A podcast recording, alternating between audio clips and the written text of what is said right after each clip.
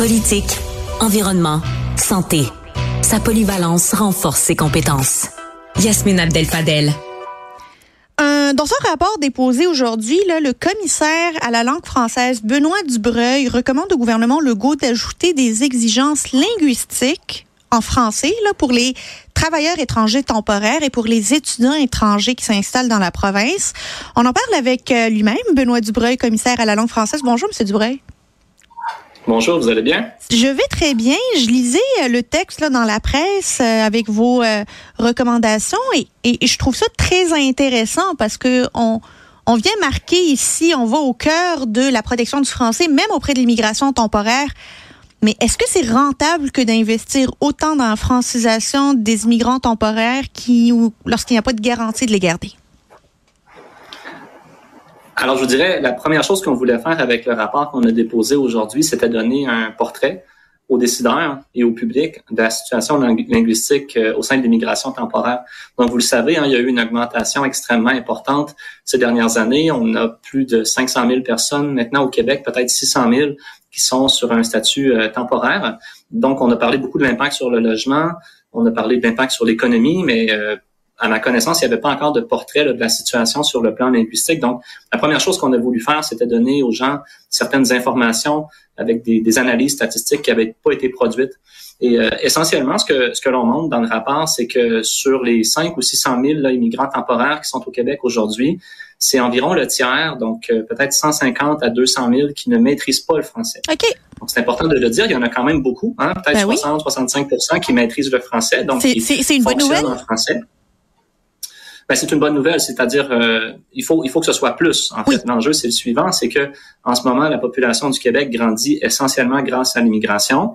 Donc, si vous avez le tiers des temporaires qui fonctionnent surtout en anglais, ben, ça veut dire que l'anglais va croître deux à trois fois plus vite que sa place dans la population québécoise. Donc, l'enjeu, il est là. Ça ne veut pas dire qu'il n'y a aucun immigrant qui doit s'intégrer en, anglais, mais c'est sûr que si on est à 30, 35, 40% ça c'est plutôt les proportions qu'on observe. À ce moment-là, ça devient difficile de maintenir le français, surtout dans la région de Montréal. Donc, ce que l'on montre, c'est que l'immigration temporaire ces dernières années est certainement pas la, seule cause, mais c'est certainement enfin probablement la, cause principale du recul que l'on voit euh, du français dans la région de Montréal, notamment pour ce qui est de la proportion de gens euh, qui sont capables de parler français et aussi pour ce qui est de la proportion de gens qui travaillent principalement en français. Alors, c'est intéressant parce que selon finalement vos conclusions, c'est vous venez de le dire, c'est l'immigration temporaire qui vient finalement mhm. retenir, voire faire reculer la place du français euh, à Montréal. C'est pas tant euh, tout ce qu'on voit là, c'est pas une anglicisation massive de tous les Montréalais qui du jour au lendemain ont changé de, de, de, de langue chez eux là. Non, c'est ça. Il y, a des, il y, a des, tendances qui sont préoccupantes dans la population qui est pas immigrante. Il y a des enjeux qu'on voit et qu'on pourra discuter, mais c'est sûr que les changements qu'on voit, ça s'est vraiment accéléré, surtout avec la fin de la pandémie. Ah, donc, c'est en partie l'immigration permanente, mais c'est surtout l'immigration temporaire. Donc, 2022-2023, on va avoir environ 400 000 immigrants euh, qui vont être arrivés au Québec en deux ans, et la plupart d'entre eux sont temporaires. Vous proposez que les euh, travailleurs temporaires, notamment, puissent avoir euh, des connaissances en français oral de niveau 3. En fait, euh, c'est ça. C'est quand même beaucoup demandé pour un immigrant temporaire déjà qu'il a les employeurs ont beaucoup de critères à aller respecter pour pouvoir aller chercher ces visas temporaires-là. comment vous pensez que ça va être accueilli par le monde des affaires? on, a commencé par regarder qu'est-ce qui se passait dans le reste du Canada. Et qu'est-ce qu'on a constaté dans les autres provinces? C'est intéressant, c'est 95% des temporaires ailleurs au Canada parlent anglais.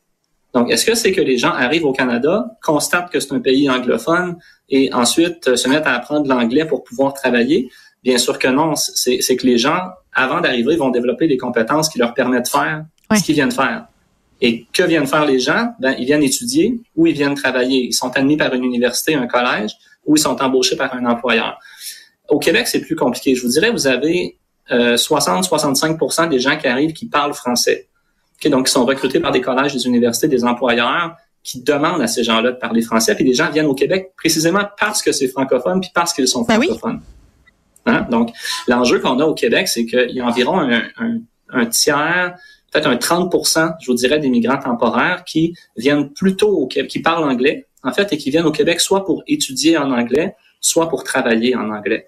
Et là, la difficulté que l'on a euh, aujourd'hui, mais c'est une difficulté qu'on a eue historiquement aussi, c'est de convaincre les gens qui arrivent au Québec, qui parlent déjà bien anglais, qui travaillent ou étudient à temps plein en anglais, c'est de les convaincre de mettre un 1000, 1500, 2000 heures à apprendre le français les soirs, les fins de semaine, euh, alors qu'au travail ou à l'école, ils en ont pas tant que ça besoin.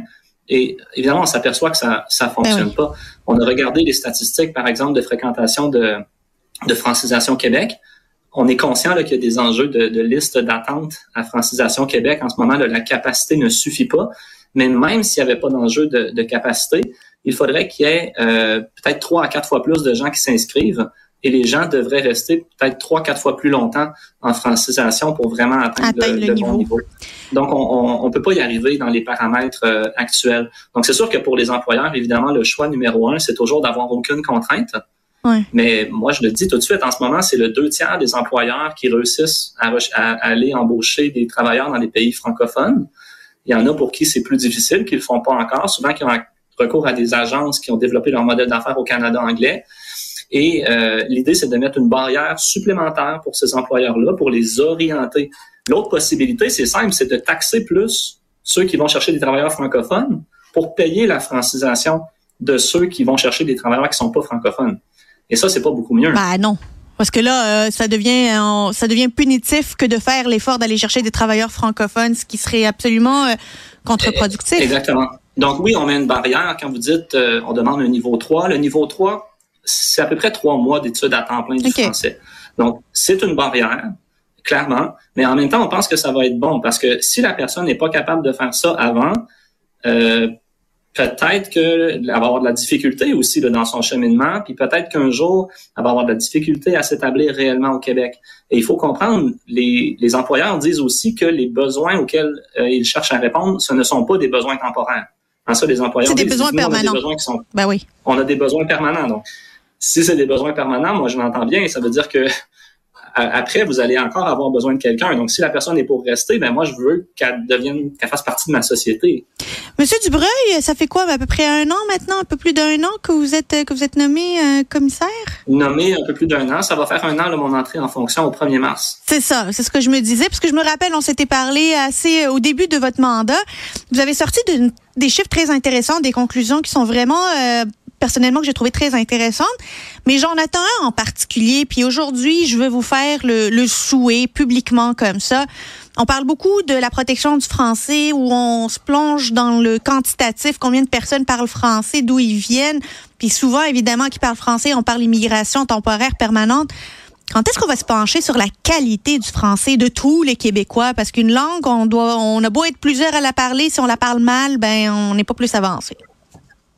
Alors ça, on va travailler là-dessus, c'est sûr. Mais vous savez, c'est un, un, sujet, ça aussi, qui est au moins aussi euh, délicat et polarisant que parce que on a différentes manières de parler français, puis le français, c'est une langue qui contient beaucoup, beaucoup de diversité. Donc, comment on peut, moi je le vois comme ça, comment on peut à la fois valoriser la diversité qu'on trouve à l'intérieur du français, mais aussi quand même s'assurer que les gens apprennent la, la variante standard, hein, la variante normée qui nous permet de communiquer avec le reste de la francophonie particulièrement. Donc ça, pour moi, je, en fait, c'est une question qui est importante, mais oui, on pourrait y revenir. Mais parce que quand on sait avec les chiffres très alarmants sur le taux d'analphabétisation qu'on a au Québec, là, disons, on a beaucoup d'analphabètes fonctionnels. Euh, alors, ça peut peut-être parler français de manière sociale, mais qu'en est-il de la mm-hmm. lecture et de l'écriture du français? Euh, puis, puis savoir finalement ce français-là, comment il va se transmettre. Parce que si on écrit mal le français puis on le parle mal, c'est aussi un danger pour euh, le fait français au Québec, pas vrai? C'est un danger qui est différent quand même, là, parce que évidemment, en ce moment, ce que l'on voit sur l'immigration temporaire, c'est que la, principale, euh, le principal déterminant, c'est quelle langue les gens connaissent à l'entrée. Donc, euh, si les gens connaissent mieux le français que l'anglais, automatiquement, ils vont s'orienter plutôt vers le français ce qui veut pas dire qu'ils parlent très bien français par ailleurs. Hein, vous avez plein de gens, par exemple, qui arrivent à Montréal, qui parlent un anglais qui est moyen, mais comme ils parlent beaucoup mieux anglais que français, ben là, automatiquement, ils vont se retrouver dans un emploi qui est plus anglophone, puis là, avec le temps, leur anglais va s'améliorer et non pas leur français. Donc, euh, c'est deux, ces deux sujets, à mon sens, qui sont, qui sont complémentaires. Il faut, il faut aborder les deux. Absolument, c'est vraiment pour... Le, boucler la boucle de la protection du français et voir ça à 360 degrés parce que euh, c'est ça aussi la protection du français, c'est d'en prendre soin peut-être pas d'en prendre moins. Avec Benoît Dubreuil, commissaire à la langue française. Merci beaucoup. Euh, c'est toujours très intéressant de vous parler. Alors, n'hésitez pas à me réinviter. Moi, c'est un plaisir de parler avec vous. Pareillement. Au revoir. Au revoir. C'est donc tout pour moi aujourd'hui. Merci à toute l'équipe de recherche de mise en onde, aux invités, aux chroniqueurs. Je vous retrouve pour ma part très bientôt pour un autre épisode sur Cube Radio.